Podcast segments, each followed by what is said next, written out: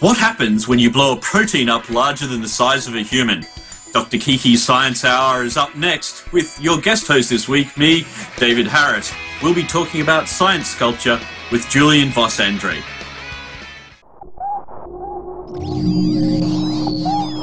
Netcasts you love. From people you trust. This is Twit. Bandwidth for Doctor Kiki's Science Hour is provided by CacheFly at C-A-C-H-E-F-L-Y dot com. This is Doctor Kiki's Science Hour. This week, I'm David Harris, filling in for Doctor Kiki. Episode number eighty-five, recorded on Thursday, March third, twenty eleven, Science Sculpture.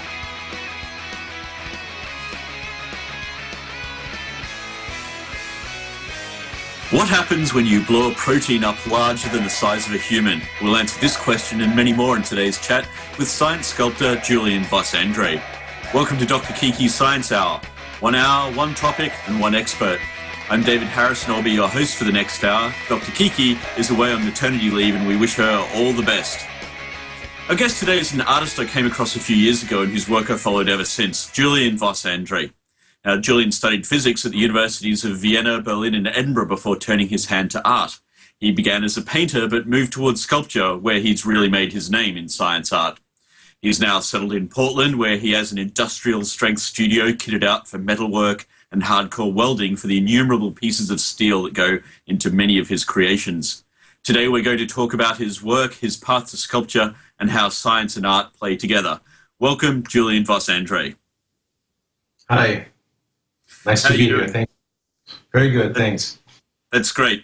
Look, I wanted to, to dive right into this and show some of your work to begin with, because, you know, as an artist, we could sit and uh, we can talk about all sorts of things, but really, we just want to show some of your work to begin with. And I'd like to start with one of your uh, largest pieces, I believe, called Angel of the West.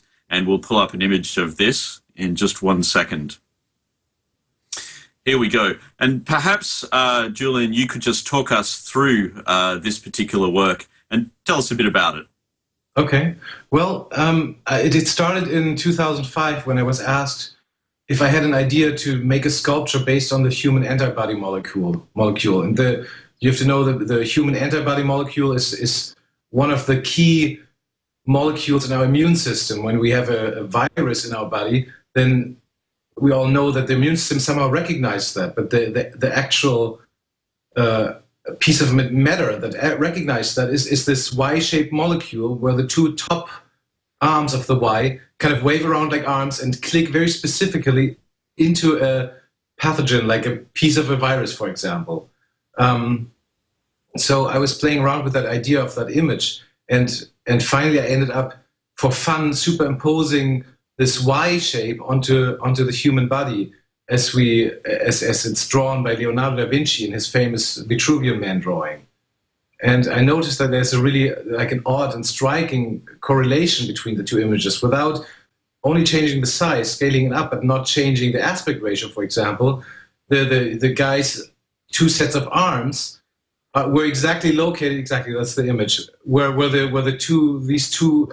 waving arms of the of the antibodies are, and and I, that was so intriguing that I decided to keep that analogy, and so I ended up basically making a ring around the structure of the antibody, and and kind of and and and then I added these these rays which you can see in the sculpture, which part of the reason is for support reasons, and other, but it also they all end up at the point where the head would be if there was the human being still there. So I took the human out, of course, only the antibodies left and the ring, and then all these these rays that now looks like rays of an angel point at the at the middle of the of the of the piece there, where the head would be located between the eyes. And so that was the design idea. Okay, and this isn't just sitting in your backyard uh, or in your studio. Tell us about uh, how you came to actually make this piece, uh, who commissioned it, and where it's sitting now. I was asked by people from the Scripps Institute in, in Florida. There's the Scripps Institute in, in in California, of course, and they they a few years ago they opened a new campus in in California, and um, they wanted to honor Doctor Lerner, who is who is the the director of the of the institute there, who, who had done himself a lot of studies with with the antibody, and also um, it's it's it's such a neat kind of symbol, because in a way these antibody molecules are our, is our are our eyes to the world of the of the proteins, because we we build in in, in quotation marks very specific antibodies to to tack onto a, any molecule of interest, and that's our way in in in, in the biological sciences often to to to to to mark them or to to find them and to study the reactions of them. Um, so and yeah, yeah, that's basically the story. So and then I, I proposed it, and, and they they liked the idea quite a bit, and that, so we ended up doing it. Uh, but it was a long process from from the beginning of the, of the proposal in two thousand five to the actual installation in two thousand eight.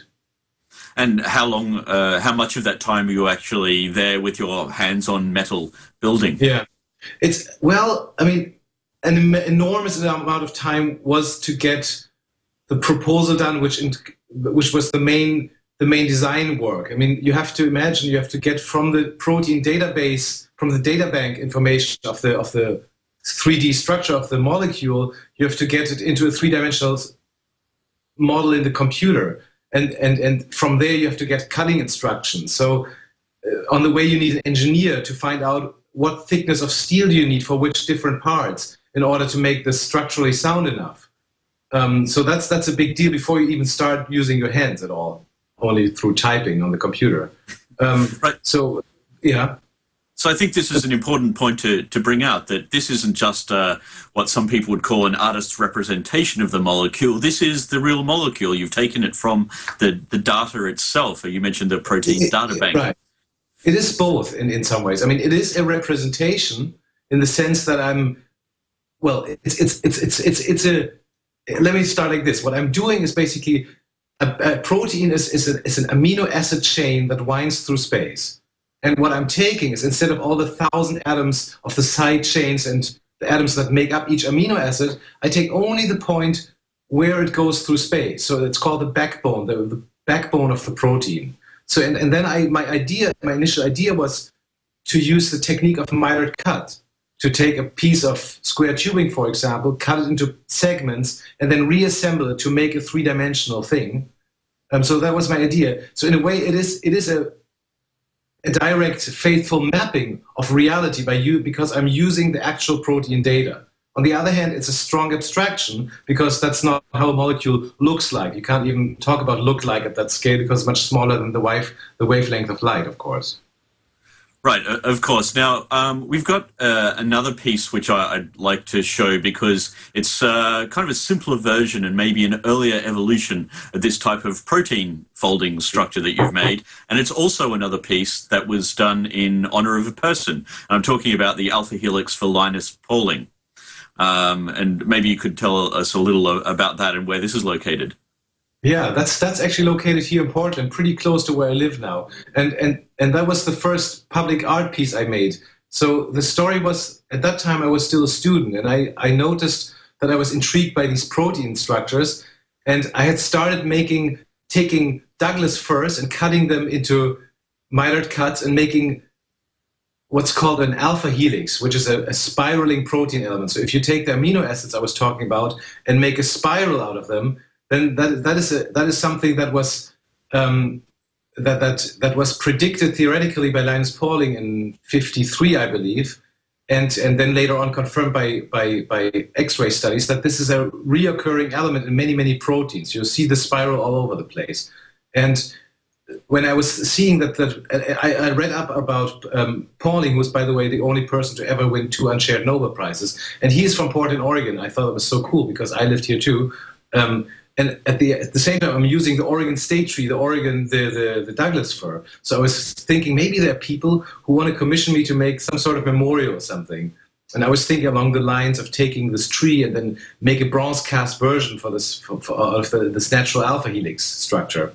Um, so I met I, I met the architect who was who had proposed a, a memorial site, or like a science center in his name, that so far hasn't happened yet. But she hooked me up with a with a person who is who is interested in Pauling's memory in Portland. He organizes um, a great series of lectures here at the, at the big concert hall, And and so I talked with him, and we chatted about physics for about three hours.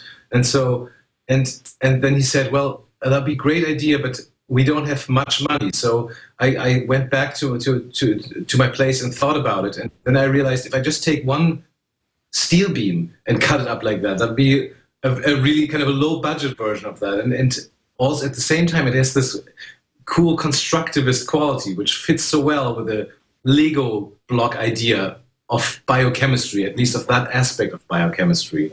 Um, so I ended up do, making this piece as a student. That was part of my my, my PhD, no, not PhD, P F, P F A thesis at the at the local art college. Hey, you mentioned that this is like uh, Lego blocks, but obviously you don't buy pieces of alpha helices made out of steel um, on the block. How, how do you actually get to these forms? Because they're pretty complicated shapes that you're putting yeah. together. Yeah, it, it was easier back when I was ten years old and I could just get a get a big Lego set for Christmas. Um, now it's it got a little more difficult and got a bit, bit bigger too. So what I'm doing is I'm I wrote a piece of software that takes the three D points in space of the position of the amino acids. This kind of it's like a, like a pearl necklace, you know, wound into space, so points in space, and and calculates. Um, cutting instructions out of those, which I need to apply to, for example, the steel beam in order to, when I assemble it again, make visit all these points in space again. I'm not sure if that was very clear, but um, it's, it's, it's, it's in principle pretty simple. The, the actual software to write was a bit complicated because you have to follow with Euler rotations, you have to follow through space and, and, and, and do all the bookkeeping of the variables, of course. So at that time, what I did is, is I, I got a set of, of, of numbers, basically, say, telling me the cutting planes along the beam. So I would take a tape measure, literally, and a protractor, and measure it all out. And then I, and in that case, I cut it with a plasma cutter, that's which is a device to cut thick steel, and um, cut it up and reassembled it and weld it together. So that's what I did then. Later, okay, so, for peace, yeah, sorry. So, so let me show, uh, see if I've got this uh, technique right. You actually okay. start with a, we start with a straight beam that just goes all the way exactly. along, and then you, cut, then you cut through it on angles, and then exactly. twist the pieces, and exactly. uh, they form at a new angle. Yeah, if you think about a picture frame, it's very simple. Just take a piece of square lumber and do a forty-five degree cut. Then you twist one of the pieces, spin it one hundred eighty degrees, and then you have a ninety degree angle.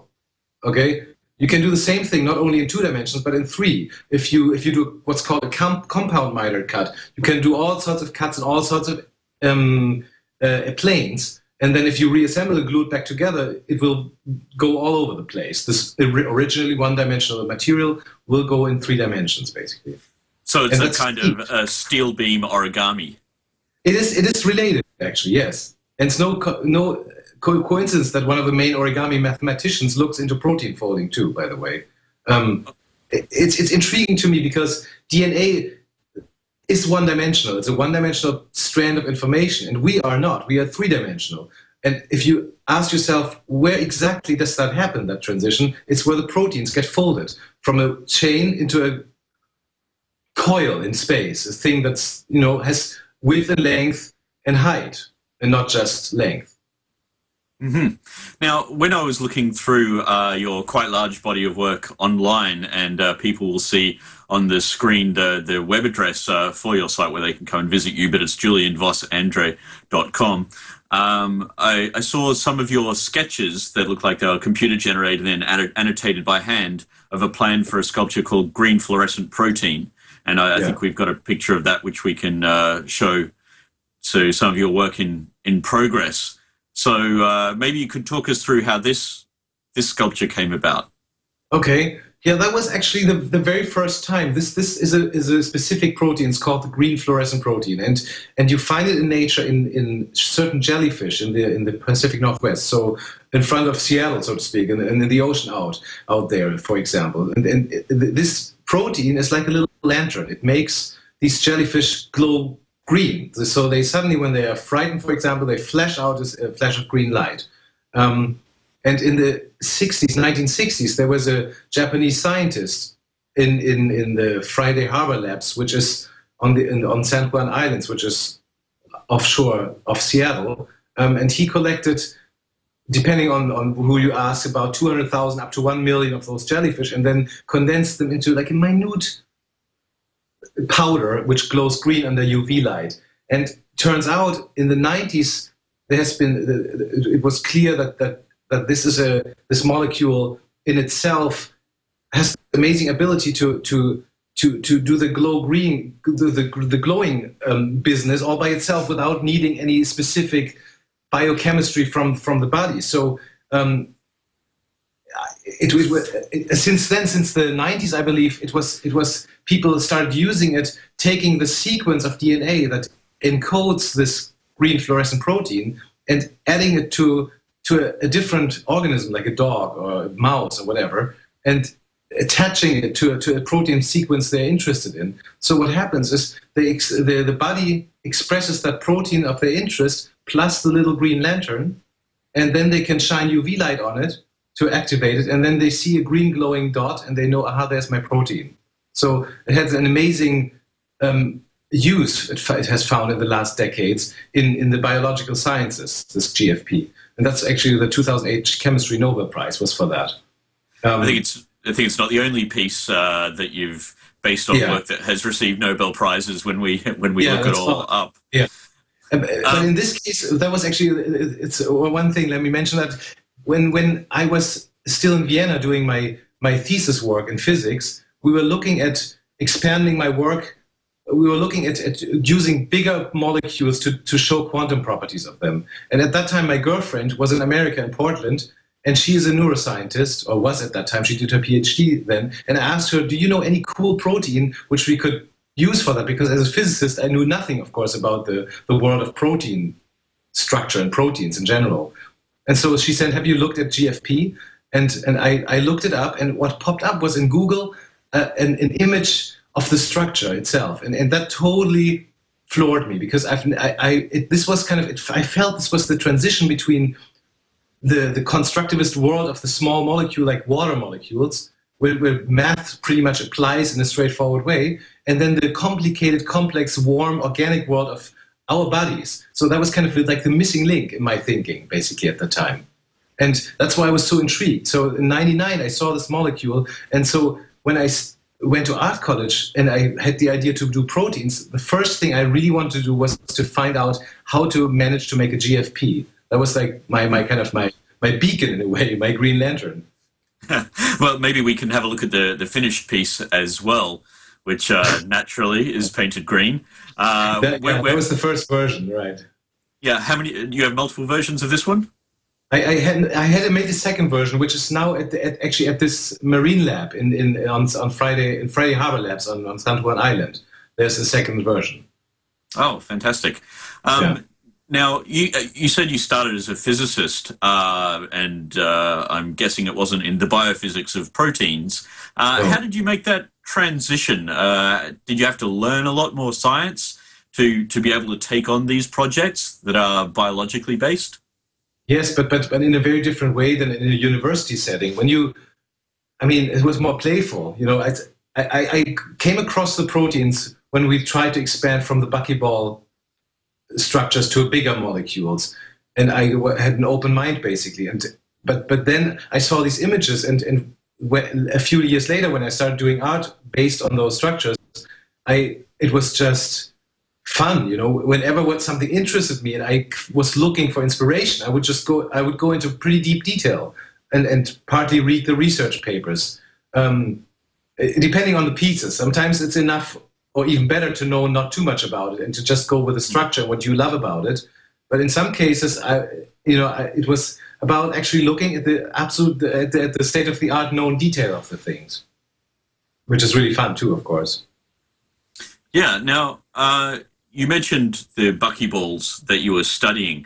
Uh, maybe we can go back a stage in your career and just hear a little about the the physics that you were doing, because I think that's pretty interesting uh, stuff in itself. Yeah, yeah, that was really interesting. I was very fortunate that I did my my, my thesis work.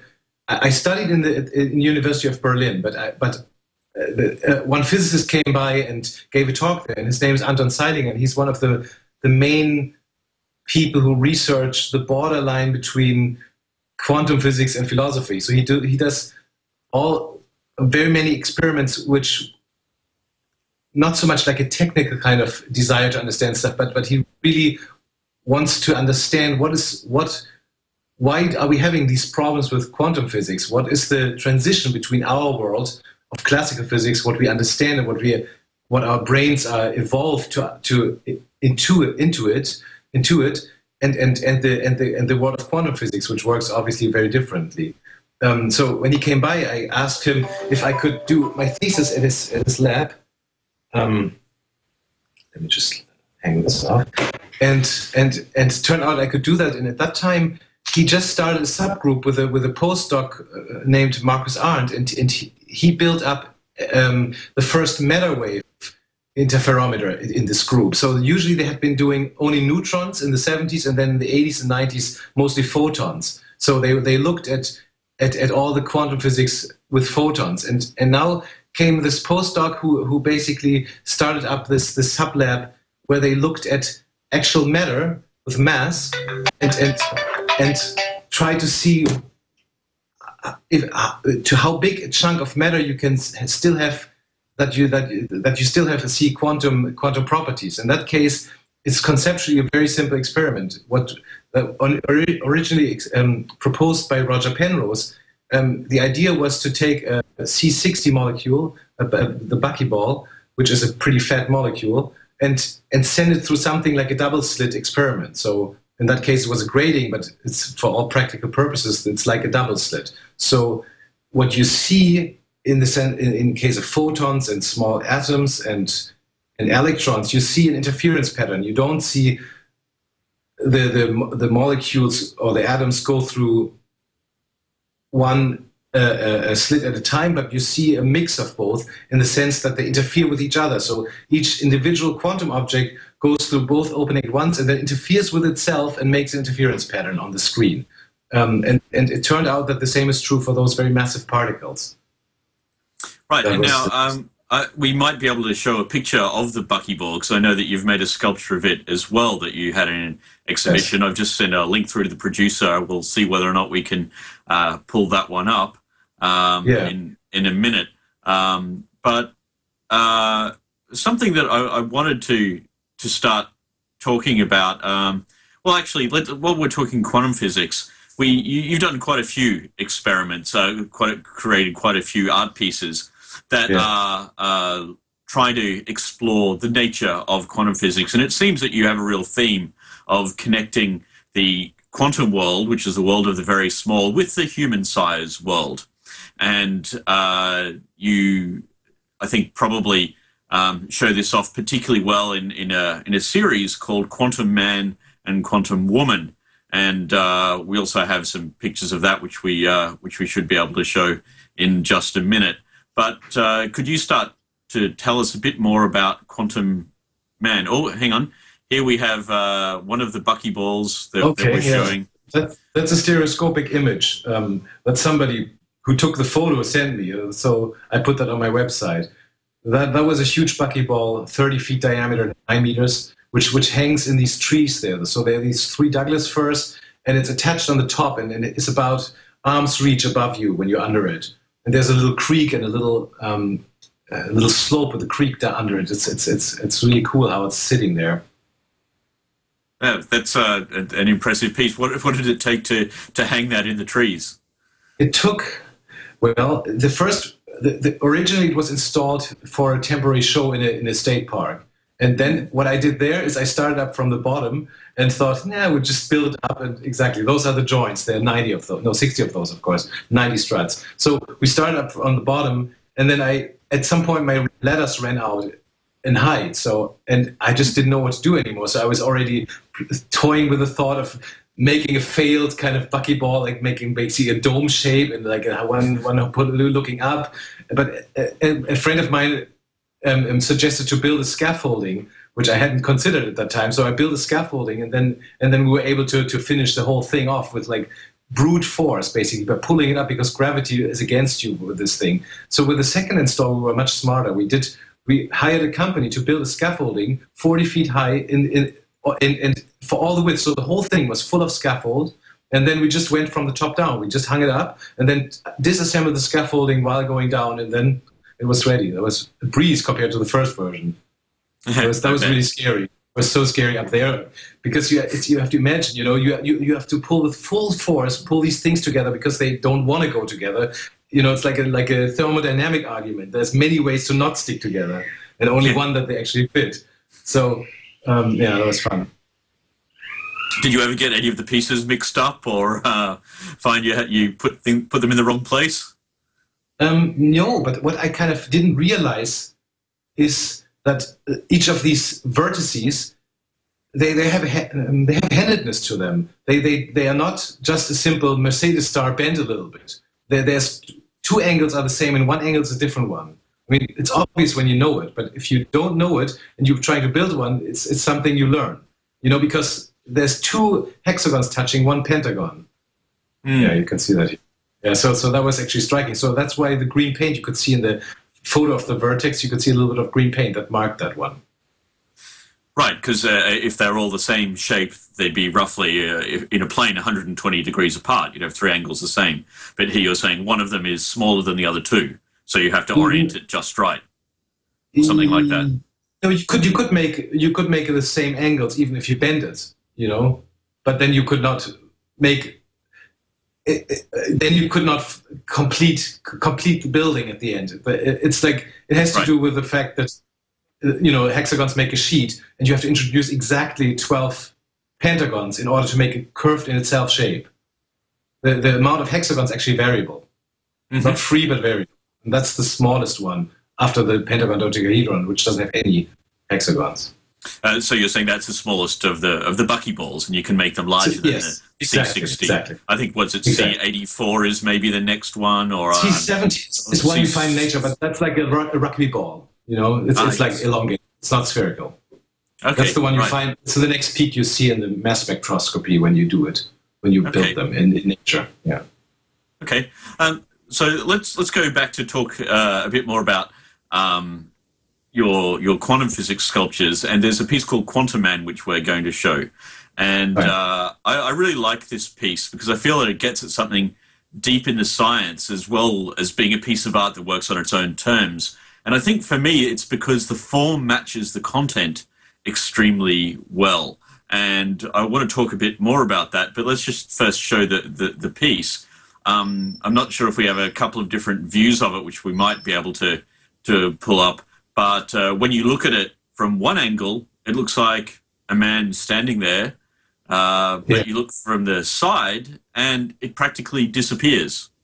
Right. And, and we can see there yeah. that it's made up of a, a series of, of plates, and uh, it's on something of an angle. It's partly transparent, um, as you can see through some of it, but you can still see some of the solid forms of these plates. Um, tell us a, a, a bit about the thinking behind this piece. Okay. Yeah, that was interesting, actually. It it all started again in my physics group, where we had always these these breakfasts together. And, and the guy I was mentioning, Anton Zeilinger, who's a who is who was the P I there, he made this joke one morning and said, "Well, it can't possibly be a, uh, it could be a coincidence that a walking man has exactly the, the Planck length as the as its matter wavelength." So translated, that means. The Planck length is, is that's a, it's a bit tricky if you don't know what that is. It's, if, if you take the, the main f constants of nature and, and, and, and derive from that like, like a fundamental length and other units, then you end up at a really, really small length of ten to the minus thirty-five meters. So that's, a, that's really small. And, and it happens to be, and that's in all likelihood a coincidence, that if you have a hundred kilo man or a little less maybe, and he walks with a few meters per second or kilometers per second, um, that this pretty much works out if you use the de Broglie relationship of momentum and wavelength. If if you look at this person as a quantum object, that this would be roughly the wavelength of that quantum object, a man see, be seen as a quantum object. And so okay, that made me, yeah. Yeah, we've gone through a lot of physics there, so let's just uh, run through a couple of the little pieces again, because I know a lot of our viewers aren't physicists, um, but uh, we're pretty interested in this. And so you're, you're saying that the basic idea is that any piece of matter can act like a wave.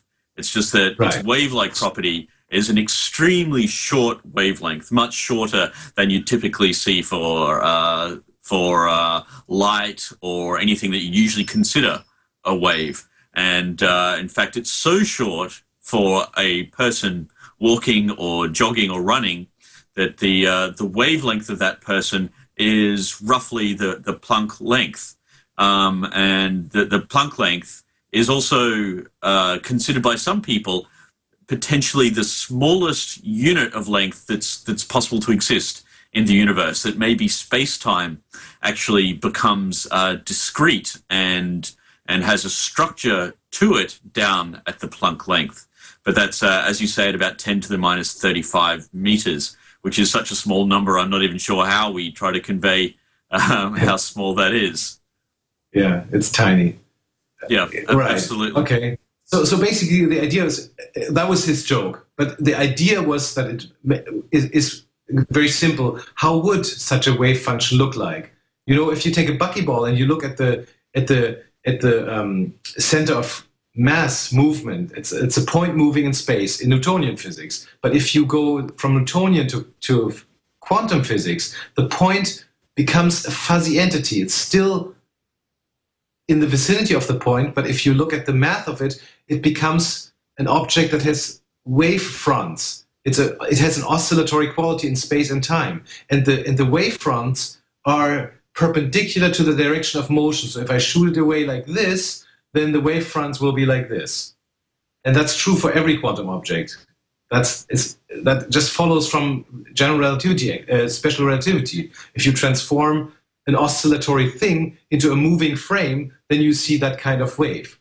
Um, so my, my, my thinking was basically, how could I use that, that idea? Because as you said, what I want to do is to connect those two worlds, and it's connecting means to put yourself mentally into it.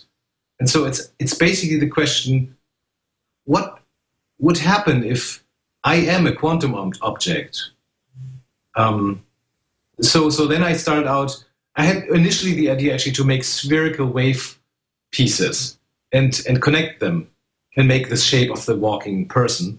And, and turned out that was hard. That was good that it was hard, because when I finished it, I realized how cool this effect is, because they're all parallel and plane.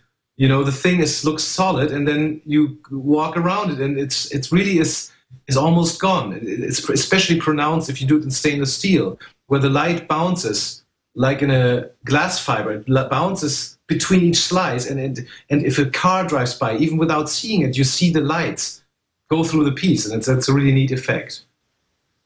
So I was happy that that, that it, I didn't make it the way I had initially planned.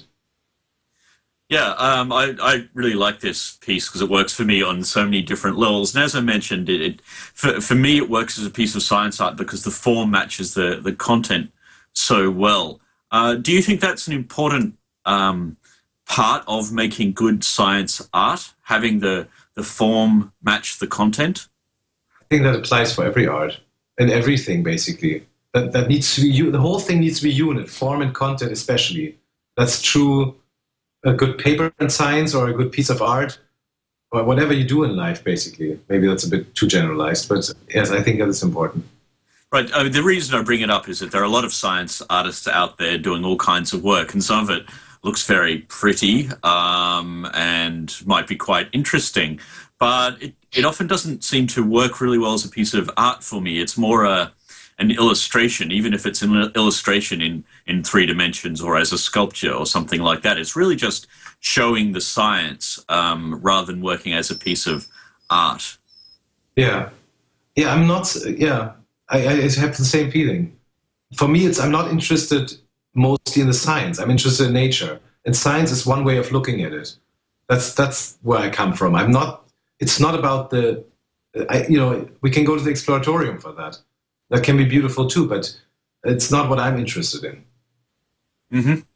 So uh, how how difficult do you find it to come up with topics for these uh, pieces where you can find this real unity of the, the form and the content and a, and a really strong idea that, that comes through?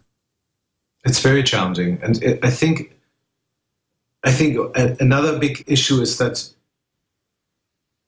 that it's it's born out of the craft mostly. I mean, you can do only so much reading and thinking and having a brain child, but at some point you have to do something with your hands, and that's and it, it, the, the, the famous accident in art is is just so important. Even if you don't call it an accident, the, the, the, the somehow your body does stuff and finds things when you use your hand, which is different than when we just use our, like, the daylight kind of logical part of our brain. It's hard to explain, but maybe you know do what you, I mean. Uh, I think I do, but uh, do you have an example of when this has happened uh, in your work? Is there, you, you've gone in with some particular in, intention, and then through the process of physically manipulating the materials, it's led you along a different path? Yeah, I mean, it's an, an example would be the Quantum Man, with what I had initially uh, wanted to do, and then and then mm-hmm. uh, how it kind of all came together when when the planes, the the, the sheets were plane. Um, others is the buckyball, for example. Initially, the, the first version of this big buggy, buckyball, I, I hung into trees because I, it, I I noticed it collapses on me. I tried to build it without, and then it it it, it, it I just needed to to hang it somehow. And That, but that made it all meaningful, because the whole idea of the quantum object is that stuff intersects and there is no clear-cut boundary. And and then I went with that idea in the real version you saw in the picture. And, and it's all about this intersection of the mathematical shape and the natural trees. Uh, should we wait just a second for your phone to finish ringing before we talk again? Good idea. Let me hang it up. All right, stick stick with us, viewers. We've uh, Julian's a very popular man, obviously, with all his phones ringing today. You know, but the phones, they start talking now. Sorry for that. My phone always announces who's calling, but in such a way that you can't. It's impossible to know what he's talking about or she. All right. Well, let's get back to talking about the, the science. Uh, uh, and this, I want to go back again to the relationship between form and content, because there's another piece of yours that I think uh, represent the, represents this extremely well, and that's the Heart of Steel um, project. Okay. Yeah. And uh, here we have it on screen. And this is three photographs taken at three different times of the same piece. How, how far apart were these taken? Um, this the first one is right after the unveiling. The second one was ten days, I believe, um, and the last one I took that two times, and that was, I think, the dark one, which was a few months, like four months or something like that. Okay, so and you've you got can a, piece see of, a piece of art that's changing a lot over time. Um, but how about you tell us what the what the art is, and what this piece is, what the molecule is, and why okay. it matters so much that it changes over time. Okay. Well, the molecule is, is hemoglobin, which is obviously the the, the the the protein in our blood cells, which makes it look red, first of all, and and second of all, it it carries it has the function to to carry oxygen from the lungs to the rest of our body, and it does this by having a few iron atoms in there, which connect in a complex way in this protein structure with with one oxygen atom each, and um, and when I when I had the idea to to make a hemoglobin-based sculpture, I was intrigued by that by that simple, seemingly simple chemical reaction, because we see it all the time in sculpture. You know, we make a piece shiny, and then after a while it corrodes. And it's also interesting to quote that in the art context. If you look at sixties sculpture, they often look like this. This is a specific steel called corten. It's weathering steel with lots of nickel. So it corrodes, and then it it stays like that. It doesn't get eaten up by the water, but it's kind of it, it puts a like a layer of, of oxide on on top of it, and then that's it. It stays like that. So I, I was just intrigued at putting this together and and having the same reaction occur on the surface of the sculpture that essentially occurs in our every breathing we take. So this uh, this hemoglobin molecule, your sculpture, is in some sense breathing air, uh, just yeah. as we would, and going through many of the similar reactions. Right. What what what did people think of this sculpture when it starts as this uh, nice, bright and shiny object, and then ten days later it's starting to yellow, and a few months later it looks like a rusted old well, piece of something? I kept telling them that's on purpose. And they believed it? Well, after they saw those those time-lapse images, and it appeared like in different places, including like the Spanish newspaper El Pais. So at, at some point, I think they believed me that it was actually intentional. Well, that's that's good to know. Um, yeah. Let's let's have a look at a, a couple of other pieces uh, of your work, um, and again another quantum physics piece, something called Night Path, uh, okay. which which uh, is a very different kind of work. It's no longer based on the on the uh, the, the, the proteins. Um, and right. uh, tell us a little about this one. Well, this this came from from studying quantum physics, of course, again. And and if you when you when you um, at some point you encounter the way Richard Feynman derived um, um, the, the quantum mechanical framework by basically what he did is he looked at what if if I want to have a particle go from point A to point B, um, it he he what he does is he slices up time and sums up the likelihood of the particle to go from A to B. For all different spaces, I mean, all different paths through through through everywhere. It doesn't even need to be, you know, it can be totally unphysical paths. But it turns out that the the paths around the vicinity of the Newtonian path, the classical physics path, are the most important ones in terms of likelihood. So they kick in most when you do the calculation. And I had this one project in physics where we did that using a Monte Carlo method, where we basically took the pseudo-random co- uh, generator in the computer to to roll the dice, so to speak, for, for many millions of those paths to get a to, to calculate the likelihood to go from A to B. Um, and that's an intriguing visual image for me. It, it, it reminded me of the Quantum Man. It, it, if you remember, there were these slices and they were connected by these randomly placed connectors, or pretty randomly, let's say it that way. Um, and, and I always felt this reminded me of, of this path integral approach of Feynman.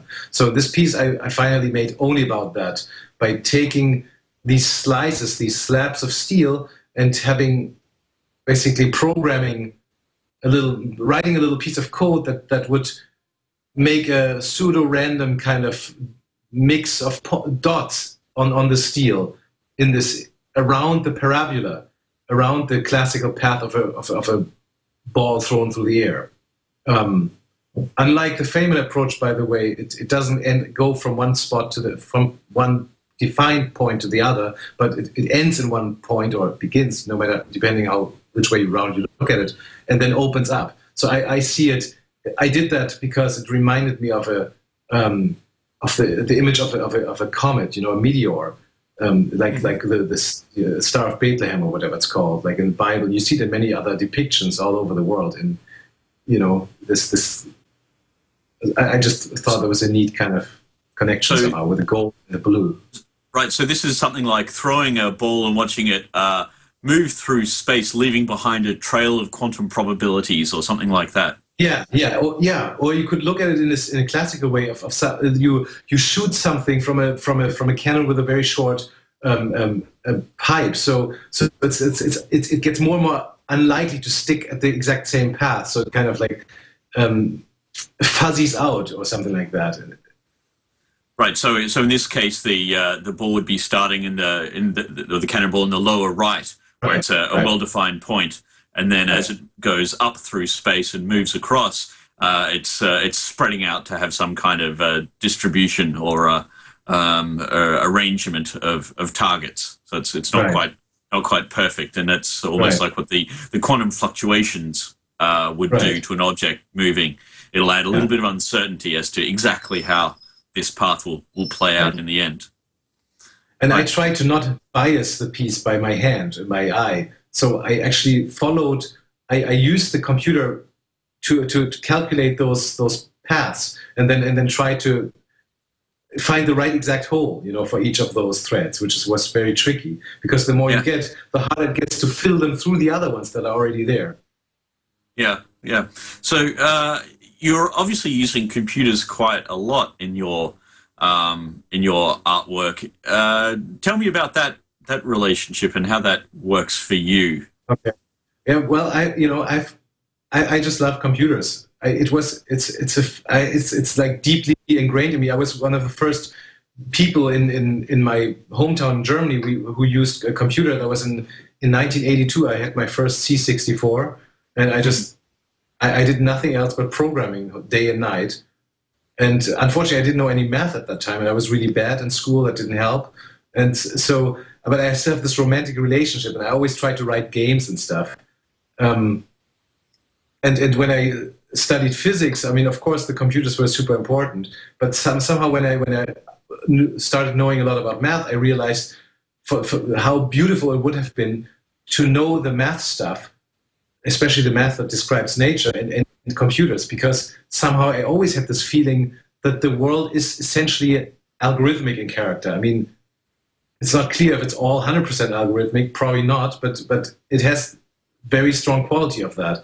And so it, it was always for me a metaphor for the f- workings of the universe, so to speak.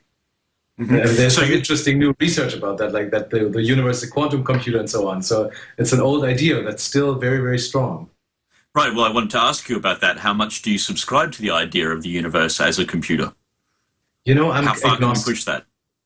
I'm, I'm agnostic. I'm, I'm actually very, very careful about reductionism in general. I, I, I believe it's very easy to end on the wrong path, and I, I don't believe in, in simplistic reductionism for sure.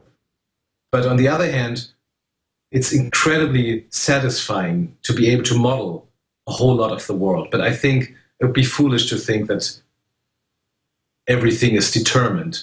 I mean, that's obviously not the case. But even if you take, yeah, but for, I mean, quantum is another is a good example. In quantum physics, we really run into the problem that determinism. We don't even need chaos theory. I mean, we see there is something stochastic, apparently stochastic, about the world, and I think that's that's beautiful too. It gives us room for free will, for example. Mm. So no, I don't. I don't. Certainly don't fully subscribe to to, to a clockwork Newtonian type of universe. Definitely not. Do, do you feel that this is a, a fundamental tension in science art? The idea that so much science is reductionist, whereas art tends to be more holistic. Yes, absolutely. I think that's that's that's the, the whole where the whole dissonance comes from. Mm-hmm. But. But still you feel that science and art make good partners? I don't know. In general, for me, it's just what fascinates me. And and it's part of my struggle to kind of co- find a coexistence of the two. It's it's like intuition and intellect, you know, in your own personality. You can't do only one or the other. You have to find a balance. And it's for me, somehow, my job is to to find a way to... to find peace with each other, you know, with these two things. Mm-hmm. Do, do you ever get any pushback from scientists on this front, saying, "Oh, this isn't, you know, how it how it really works," or "This isn't a very good way to represent it. Why don't you stick with the, the textbooks?" Or are they uh, fairly well, accepting? I heard that. I heard those things, but but you know, mostly scientists actually think it's wonderful that somebody takes these things out of the science context and, and puts them essentially experienceable things into the public realm. I think that's what I mostly hear, actually. Mm-hmm. And and then what about artists? How how do they uh, find your work? Other artists? Well, that was a that's a bit more difficult, that relationship. Why why is that? Tell me a little about that. You know, I went to art college and I was kind of. I felt I, I felt pretty much alone, I have to say. Just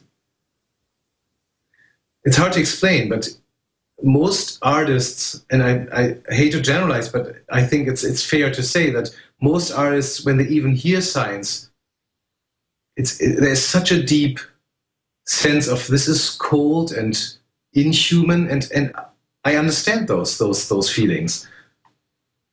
What what nobody has taught these people for the most part, and I think the school fails there for the most part, is is is to see science as a way to see the beautiful, to see the sublime, if you will, in nature, and and that that sense is basically non-existent in the arts community. Is is was my sense so far, mm-hmm. And that's too bad, I think. I, I think it is. I mean, I. I there, there seems to be a growing science art movement at the moment around the world. A lot more people seem to be using uh, the ideas of science or the imagery or the iconography of science in their artworks. And as we talked about uh, a little before, sometimes uh, I, I feel that's probably not so successful because it's merely illustrative. It doesn't really get to anything deeper in the science or deeper in the art world. But we do see the influence moving, typically from the science toward the art. Do you think that it can work the other way around? Do you think that art can uh, really influence science in any significant way? You know, I've heard this so many times, this question, but posed by people who write about that, and often they're struggling to find connections which go this way around, and they're not all that convincing. I think a more fair answer is kind of to, I, I, you know, I, I don't think you can, it's, I, I don't know if, of a very clear example, and I, it's probably not that strong, but that doesn't mean that it's not an important connection. I think it's like with the intellect and intuition again. If you if you cultivate only one thing in a human being, then that, this is bound to be off balance, and that's not good for, for the overall health. And I think the same is true for society. If if we do only science, and that's what's being funded, and that's where people make career, that's what's respected, then I think this is a very, very unhealthy relationship. Um, I, I don't really want to be in the position to say, oh, see, there's a piece of science that was inspired by art, and actually now you can make technology, you know, and make money off this. Um, it's, I think you have to just trust. It's, it's a, hu a hugely important part of, of, of being a human. And, and the, the inspirations, subtle as they are, you know, they go crossways, and you have to just trust that. But I, I, I would be hard-pressed to find a good example. I, one of the reasons I ask is that I have something of a, of a personal stake in that question, because yeah. I feel that some of my research uh, as a physicist was directly inspired by artwork. I can I can oh, really? pin it down to very specific pieces of art. And I won't go into that now because this isn't oh, uh, a show about me, but it's uh, maybe that's something you and I can talk about at, at another time. Um, I, I, I do think it's possible, but it's it's not uh, not very common as far as I can tell. And so I'm curious to see if you've come across it in, in other other places. Um, are, are there other science artists out there doing work that you really admire for, for people who, who like uh, this kind of work and like your work? Are there other people that they should check out? Um, well, I in the, in the art science community, they're, they're very often very technology driven, and I'm not, not I, I don't know anybody who's like, who, who, who I really admire a lot. I mean, there's there's one one sculptor I admire, but and he has a he has an interest in science, but he comes really from the from the Eastern traditions of wisdom and meditation and stuff. But he he connects it with with modern concepts. That that is Anthony Gormley. He's also the reason why this piece is called Angel of the West, because he is a very famous sculptor, Angel of the North. So there was kind of a playoff of that that piece. Uh, okay. Um, We've seen a, a, a wide variety of your work, but uh, there are still many other types of pieces that we haven't had a chance to show today. So I'd certainly recommend uh, people go and check out your website. But could you tell us what else you're working on at the moment? Do you have something coming up that, that people might yeah. be able to see? Well, it's right now, tonight Tonight is an opening of a, of a show here in Portland where I have some, some works together with another sculptor. Um, I don't think that's on my website, but it's in the, in the first Thursday gallery openings tonight, so um, that's on nine thirty-nine Gleason. If somebody's interested in coming, I'll be there too and say hi to me. That'd be fun. Um, otherwise, and that goes a little bit to what the, what you just said with the art and science, with with art being inspiring for science. I'm I'm, I'm looking very much into the, you know, all the energy healing stuff, what the Chinese call qi, and And I'm, I'm interested in, in modeling stuff with a, with a computer which looks like an aura or a field between humans or of a human. So maybe that is something that could actually inspire scientific research. But um, that's, that's what I'm working on right now most of the time. Okay, well, we, we look forward to, to seeing that. We're just about out of time, Julian, but I really appreciate you chatting with us today. Um, yeah, and, and want to thank you for, for coming on the on the show. So thanks for joining us on Doctor Kiki's Science Hour, and for, for sharing all of your sculpture with us. Uh, to our viewers, make sure that you check out w w w dot julian voss andreae dot com for more information about his work. We're about to wrap it up.